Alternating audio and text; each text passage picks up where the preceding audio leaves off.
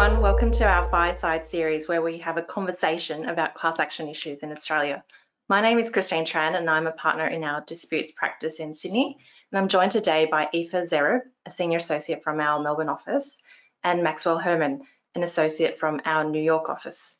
This is episode 10. I can't believe we're here, but here we are. Now, in our last episode, our colleagues Peter, Leah, and Harry delved into the myths and misconceptions of class actions in Australia.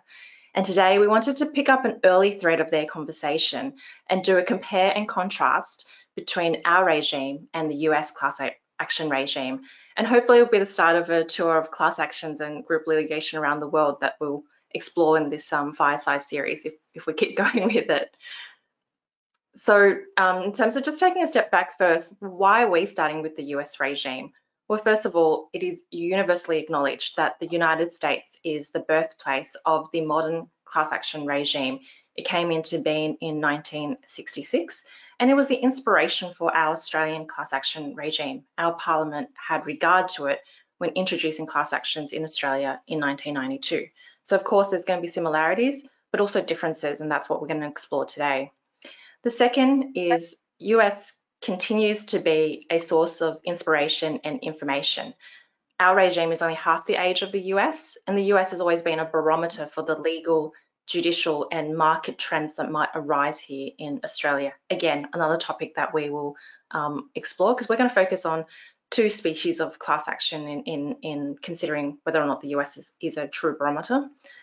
And thirdly, what we're starting to observe here in Australia is this increasing relatedness between the class actions in Australia and the US, and our clients having to defend multiple class actions in different jurisdictions, sometimes simultaneously, sometimes one after the other, and it can become a really complex picture, particularly when you overlay the different rules of evidence and court procedure and approaches that might be taken in any one given proceeding. So in view of this, it seems to be an apt topic for discussion. Um, so Max, I might throw over to you um, to provide us with an overview of the US regime, um, US uh, class action regime. Sure, happy to take over. And Christine, thank you for having me, Aoife as well. Um, so to take a step back, the US class action re regime starts with the federal rules of civil procedure. So it's a uh, it's a procedural regime. It doesn't, or it's not supposed to, create any new substantive rights for the parties or otherwise expand or limit the court's jurisdiction, for example. The uh, the federal rules of civil procedure set out four basic elements that have to be proven by a plaintiff in each case where that plaintiff seeks to represent a uh, uh, a class of individuals who are similarly situated. Those four requirements are adequacy, numerosity, commonality, and typicality. Um, very generally speaking, numerosity, fairly obviously, is that there's enough individuals to justify the use of a class action mechanism rather than simply adjudicating the issue uh, one by one. The typical touchstone is between 25 and 40, but it really is case uh, specific. Uh, adequacy uh, asks whether the proposed lead plaintiff is going to be adequate to represent the class. Uh, for example, in securities litigation, there is um, specific litigation, specific legislation put put in place in the 1990s that requires that the um, that the lead plaintiff also be the most harmed uh, by the securities alleged securities fraud and that's just a mechanism to make sure that that plaintiff is going to have the most impetus to properly represent the class. Commonality is the question of whether the uh, lead plaintiff and the remainder of the proposed class share common questions of law and fact. Um, and typicality is whether the claims of the lead plaintiff would be typical uh, of the rest of the class. For example, that if the lawsuit is about, uh, you know, a diet soda, that the lead plaintiff didn't take the uh, the regular rather than the diet um, that caused the alleged injury. So those are the four general uh, requirements of class actions.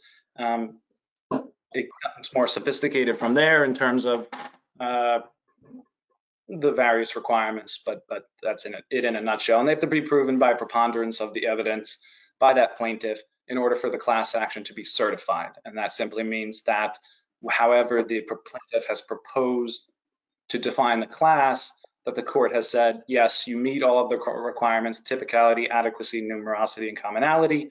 Um, and so therefore you can act as a class representative for your defined class. Thanks, Max. I mean, I think that's a great uh, segue in terms of ending on certification because in Australia we don't have a certification um, mechanism. So thematically, the structure of our Australian class action regime is informed by two core purposes. The first is access to justice, and the second is finality in terms of the issues in dispute. And so, um, stemming from those two core purposes, the thresholds for commencing class actions in Australia are quite low. Um, so, like I said, no, no, no certification regime. Um, you know, we don't need to meet any of those things that you've mentioned in terms of you know commonality or um, uh, predominance in terms of the, the, the, issues that are common to the group members predominating over individual issues. Um, we don't have any real process or procedure around adequacy of representation um, either, not, not to the same extent that you've touched on, Max, in terms of, for example, mm. with securities litigation, having a lead plaintiff that is the most um, damaged or has largest, um, you know, uh, largest loss. So instead, what we have, our regime puts the onus onto defendants rather than the court or the plaintiff to get over the certification hurdle.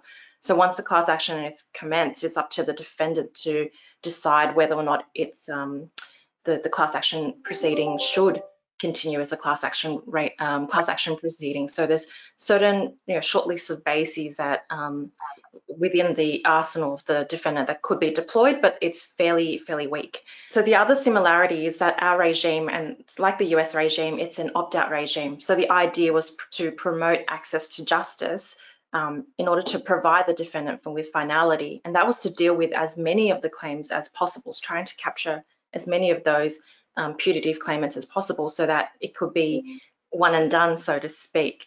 Now, interestingly, in Australia, this has led to a different issue, which is the advent of many open competing class actions, sometimes referred to as multiplicity.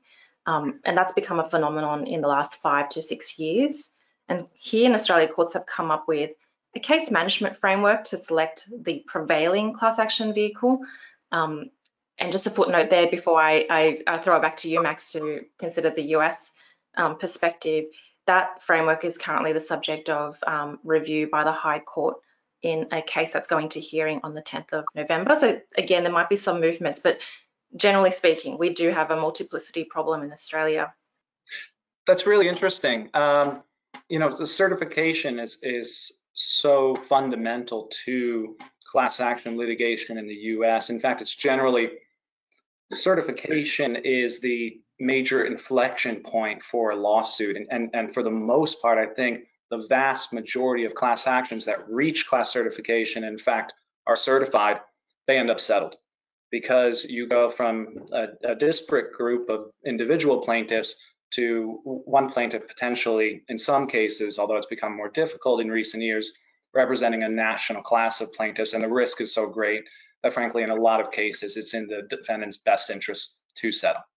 Um, as far as multiplicity goes, in general, the courts, um, because the United States is the United States, and we have 50 individual state courts and the federal courts in each of the states, uh, definitely run in similar issues where you have essentially a race to the courthouse, uh, you know, a, sense of first to file, and frequently the first to file is, the first class is the class action that ends up moving forward. Um, it's it's usually dealt with on a case-to-case basis. You know, whether uh, one case will be stayed so that another case can move forward, and that depends largely on essentially a comity analysis that's performed by one judge or another in each state who's asked by one of the litigants to stay that litigation so that another litigation can move forward. Um, some factors that they consider include the uh, history of, of, the plaintiff's attorney in terms of you know how skilled they are, how competent, whether they've represented uh, plaintiffs in class action litigation before, as well as like we were talking about before, uh, the degree to which that um, the proposed lead plaintiff in each case has been harmed. Uh, and again, that still goes back to really typicality and, and, and, the adequacy of that plaintiff to represent the class. Um, Again, really interesting that there's a um, similarity in the on the multiplicity side of things. Um, maybe just Okay. pivoting slightly because I know that there is a there are differences in the um, in the rules of evidence and uh, other general court process, processes. So I just want to throw to you, Aoife, um, you know, what what are the uh, I guess approach to um, evidence in Australia as a starting off point? Look, I think, thanks, Christine. I think two really um, interesting points of, of distinction with US proceedings um, is around the independence of the expert and the process of taking lay evidence in Australian proceedings. So, on the independence point, this is, of course, not unusual or specific to, to class actions, um, but class actions do raise their own specific considerations on this point. Um, so when we're looking for an expert at the beginning of any proceeding here, we're obviously looking for someone who has that specialised expertise based on their study, their training, their experience. And second, and, and equally as critical point is, are they familiar with and agreed to, by, to be bound by the codes of practice that exist in the particular jurisdiction in which the proceeding has been heard? And just picking the federal court practice note as an example, that just reminds us of the fact that that overriding duty of an expert is to the court. It's not to the party who's engaged them. They're not an advocate for that party. Their job is to provide an objective and independent assessment to assist the court um, to, to reach a landing on, on the facts and issue in that particular case. In class actions, we're often dealing with very complex issues, and sometimes that specialised expertise may not sit within Australia. So it requires us to look overseas. And this point around the independence of an expert is, just critically important when we're dealing with overseas experts or experts who may have given evidence in another context. And so it's it's often something that we spend quite a bit of time at the beginning just making sure that those parameters and boundaries are, are very, very clear um, and that um, the legal practitioners involved as well as the experts have that appreciation that that overriding duties is to the court and, and not to the parties in the proceedings. Um, on the lay evidence front, we don't have a, a videotaped deposition process like in the US. The process of lay evidence in Australia, with some exceptions, but is typically done through a witness statement. So sitting down with the witness, spending quite a bit of time interviewing them, going through and relevant documents. Uh, so with the, the lay evidence side of things, it's often really important for us just to ensure that witnesses are aware of those parameters and, and the boundaries. And so in class actions, we're often filing evidence from a number of, of witnesses. Sometimes they know each other quite well or they continue to work together. So ensuring that um, they're aware that they should not be speaking to each other about their own evidence or testing their recollection on things. Another aspect that can often be quite unique to class actions is that the time period can be very, very long. It can cover um, a long period of time, and it's um, important again for witnesses just to know that um, it, the evidence should be theirs. It's not appropriate for them to sort of test their recollection with other people. Um, so look, Max, I know some of that will sound a little bit un unusual or at least different to you. So maybe are you happy to speak to some of those procedural aspects in the US proceedings and, and how they play out there? Yeah, sure. And, uh, you know, certainly uh, experts are also a, a, significant aspect of class action practice and, and particularly coming, coming back to certification, you know, how, how do you prove by a preponderance of the evidence that you, the class representative, meet all of those requirements of Rule 23? And so you have experts testifying and, uh, and putting in reports on, on various issues, whether it's toxicology or epidemiology, or, or you have a, a real estate appraiser who's a, uh, testifying as to how groundwater pollution has affected everybody in the area equally, such that everyone has a common issue of fact and, or has been harmed in the same or similar way. Um, of course, the, the big distinction there, as you're no doubt aware, is um, the experts in the United States are expected to testify uh, truthfully and, and to um, be advocates uh, for the evidence. Nevertheless, they are retained by the parties.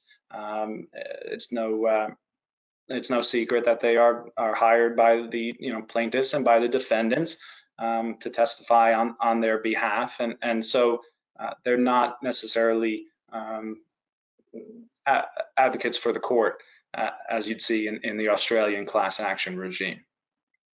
More generally, uh, in, in terms of lay evidence, uh, although it's not supposed to err into substantive issues, discovery into certification no, no doubt gets there. And uh, and you have the, a wide array of discovery in terms of uh, document productions and, and depositions taken um, that you introduce as evidence in support of certification. And if you get beyond certification and it doesn't sell right away, you'll have summary judgment where the parties have an opportunity to submit all of the evidence to the court and, and seek a ruling before trial, or in fact, uh, take the issue to trial. And, and the beauty of the class action regime, of course, is that you have a single trial that can adjudicate um, the issue on behalf of uh, everyone falling in within that class. And um, so if I may point out one, one, other thing that I think is interesting as I was looking at um, the Australian class action regime is, so you have uh, automatic fee shifting as I understand, and please correct me if I'm wrong, uh, whereas in the US we have the American rule where we don't have fee shifting. And so an individual plaintiff and the plaintiff rather than the plaintiff attorneys, the, the class rep, um, you know, they, they, don't bear the same type of risk that they would in a, another uh, jurisdiction where there is that fee shifting. And, and I thought that was an interesting how that might um, affect the dynamics of the litigation. I, I don't know, um, Christine or Aoife, if that's something you could speak to. Yeah, that's very right, um, Max. So we do have a loser pays rules and that cost regime is meant to, um, it's been heralded in our class action regime as something that um, gives plaintiffs cause to pause before they commence proceedings. So um, it's meant to, uh, often thought of as offsetting the fact that we have a generally low threshold for commencing proceedings in Australia, class action proceedings in Australia. We do often see as well in class actions that an indemnity may be provided by the plaintiff law firm in terms of indemnifying the plaintiff for any costs they may incur. And so that's also an, an important feature of how it plays out in practice. And how about, so how do, how do these things apply in terms of what you're seeing um, in the products space? So product liability class actions, Max, because like I think in Australia, often the products cases that we see here um, piggyback off products litigation in the US. So I'd be keen to hear from you on, on that particular point. Yeah, you know, products litigation in class action has become uh, more and more difficult, I think, over the last 10 decades for plaintiffs. And that's not to say that lawsuits still aren't being filed. In fact, I think we're seeing an uptick, at least in the last five years, in filings. Um, uh, the plaintiff's bar has been incredibly creative in, in trying to get around um, what seem like fairly significant roadblocks that have been put in place. For example, um, by the Supreme Court. I mean, you have at the beginning of the decade the BMS decision where the court ruled that you, uh, you know, a, a, a plaintiff, um, a plaintiff, one plaintiff can't piggyback on the personal jurisdiction of another plaintiff, meaning that if you have one plaintiff whose claim um, provides a basis for personal jurisdiction over a defendant, that doesn't necessarily mean uh, if the defendant is not a resident of the forum, that another plaintiff in that same litigation can exercise can uh, allege a claim over which the court can exercise jurisdiction. Um, what that means in practice is that theoretically uh, a class action on a nationwide basis can't be prosecuted unless it's filed in the defendant's uh, home state because inevitably you're going to have plaintiffs who reside in a different state other than the forum, were harmed by uh, a product outside of that forum, and in fact have no relationship to that forum whatsoever.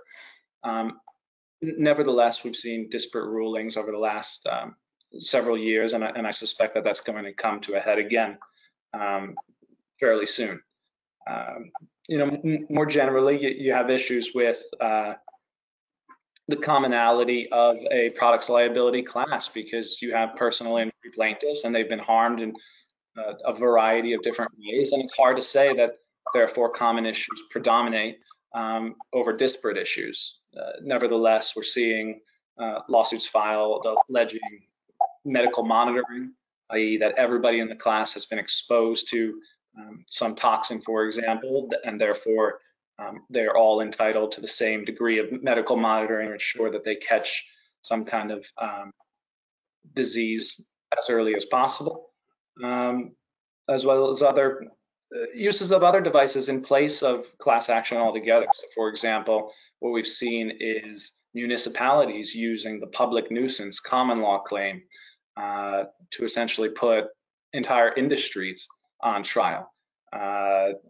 alleging basically that, for example, in, taking opiates uh, as an example, um, the industry, the pharmaceutical industry, wrongfully promoted opioids, and therefore the municipalities can hold the industry uh, responsible for the effects of opioid use, um, addiction, and overdose uh, within the county's bounds. Um, so, so, essentially, what they've done is you have a municipality replacing a class uh, but filing a lawsuit on the same issue. Otherwise, uh, an individual personal injury um, plaintiff on behalf of a class would have a lot of difficulty prosecuting. And I think in Australia, we're seeing lots of examples of mass or product liability claims being issued here, which effectively replicate um, proceedings that have been issued in the US. And that's happening in a wide variety of, of industries, um, really as varied as automotives right through to, to pharmaceuticals. Um, an Australian plaintiff doesn't encounter that certification issue that's cropped up quite a bit in today's discussion, and it's an important one in this context in product liability claims. So in Australia, uh, an Australian plaintiff can typically get a product liability claim off the ground relatively easily without that certification requirement. It's not to say, of course, that issues don't then, then don't arise further into the proceeding in terms of commonality and the extent to which that lead plaintiff may be representative of the, the group. More, obviously, various factors will sort of influence that, including the, the product in question, as well as the characteristics of that particular uh, plaintiff. So, as Max has said, this is a vibrant and dynamic area in the US, and we expect to see growth in this area in Australia. Um, we let's look at those jury awards in the US. They're high profile, they grab a lot of attention. They're typically relating to a product that is sold globally and manufactured by a household name. And they grab public attention, plaintiff lawyers' attention, and at least prompt an investigation here into the viability of a class action in an Australian context. We're also looking at um, how COVID may impact this area, particularly as some of those supply chain pressures have um, caused uh, suppliers to look at alternative routes as well as potentially substitutable products. So we're expecting to see some movement um, related to that space as well. And we've seen the introduction of contingency fees in Victoria. And with that, we expect to see an impact on the types of claims that may be brought in that jurisdiction, and particularly in, in areas where funders may have been a little bit reticent in the past. I'm um, interested in, in your thoughts, Christine and Max, in terms of that shareholder class action space and some of those trends that you're seeing and, and what you expect to see over the next little while. Thanks, Aoife. I might start off because I want to pick up um, something that Max um, mentioned about that um, case and the you know, per, per, piggybacking of personal jurisdiction and the class action. That's really, really fascinating because um, what we're starting to see here in Australia is a lot of foreign securities that are being pulled into the Australian um, shareholder class action. So um, it's not just limited to shareholders who purchased shares in a listed um, an entity listed on the Australian Stock Exchange, but it could be listed on a foreign stock exchange. It could also be um, investors in um, ADRs. So typically we will see the ADR litigation occur in the US, but those group members are, you know, at least they're trying to pull those group members into the Australian class action um, regime. And there's currently a judgment reserved on that question, whether or not uh, a court in Australia has jurisdiction to deal with the claims of those, um, uh, you know, other shareholders and other listed entities. So can they piggyback off um, a shareholder who purchased a share on the Australian Stock Exchange? So it's, it's very, very apt um, in terms of interconnection between the two, two regimes and, and species of litigation. So I guess that's thing one. Um, thing two, we've got a, you know, in terms of latest development, um, obviously last week we had the first um, dismissal of a shareholder class action in Australia. Um, that was in a case called Crowley and Worley. Um, and it's a significant landmark decision for corporate Australia. So predominantly, um, you know, this very popular species of litigation in Australia, shareholder class actions, have tended to settle or um, otherwise, you know, uh, dismissed at a very early stage. Very few of them have gone to trial. Very few still have gone to judgment. So this Worley judgment is the second judgment in Australia. Um, there's been completing and conflicting commentary regarding the impact of this decision. This decision, um, but certainly I think firsts are always worthy of attention. I think that we might park the implications for another another fireside chat. But it certainly has buoyed the um, D&O market in Australia. So again, touching on your point that um, you know about costs, you know, the loser pays rules in Australia, we have a very vibrant litigation, third-party litigation funding market because of the loser pays rules. Um, just to, I guess, um, provide that cost immunity to the plaintiff that um, the plaintiff otherwise doesn't get in Australia. And that market's under extreme pressure from the level of shareholder class action activity in Australia. So that's a couple of like in terms of uh, scene setting comments about securities class actions in Australia. Um, I'll be interested to hear what's happening in the US because it's it's incredibly vibrant market over there in that regard. Yeah, it is. And and just to touch on a point that that you just made about litigation funding. I mean, I mean, I think actually Australia is a little ahead of the U.S. in terms of the use of litigation funding, but it's certainly a massive growth area for us as well. Um, in fact, I think that IMF Bentham, which was which is a, an Australian firm, has has merged and is now rebranded as Omni Bridgeway and is very much a prominent uh, funder in the United States. And um, and and certainly uh, you'd think that you can in, attribute uh, what we're seeing recently in securities class actions, at least in part, to the advent and uh, growth of litigation funding. So, it, you know, in the securities class action space right now, I think recently we've seen a fairly significant uptick in the number of filings. Um, I think uh, last year we had about 400 uh, or so securities class action filings on the federal level uh, about the same the two years before that. And I think that that is the highest total per year. Uh, you have to go back to like the mid 90s, maybe 1994 to see another year where you're having 300, 400, 400 plus filings in a year. So we're, we're definitely seeing significant uptick and you know, other than litigation funding, what the causes of that, you know, in, inflation, not entirely clear. Um, we haven't necessarily seen uh, inf loss inflation across the securities class action industry, meaning we haven't seen a significant uptick in, say, settlement amounts. Nevertheless, we have seen at least a small increase, and there is a typical lag with this litigation, right? So you're 50% or more of these cases, um, they're not going to come to resolution uh, within two, three, or four years of being filing. They can, they can take quite a while to prosecute. Um, so to the extent there are inflationary factors working on the securities class action industry, we wouldn't necessarily see the impacts on settlement amounts until a couple of years later. So it'll be interesting to see over the next couple of years whether there's inflation in, in settlement amounts in addition to inflation in the number of filings. Thanks, Max. Yeah, I think a, it's really hard to predict securities class action uh, class action trends other than we know it's very popular with the class action promoters, it seems, in both the Australia and the US jurisdiction. In terms of Australia, there's a couple of other X factors that we're waiting to see play out. The first is um, the availability of common fund orders at the end of the proceedings. So this is where a litigation funder can apply to the court um, to impose a percentage commission across all of the group members without needing to individually contract with them. And that's been heard on Tuesday, actually, by two intermediate courts in two separate proceedings in the federal jurisdiction and the New South Wales Court of Appeal, um, hearing that very question. So it'll be interesting to see how that's going to be decided. I think everyone's going to watch with interest.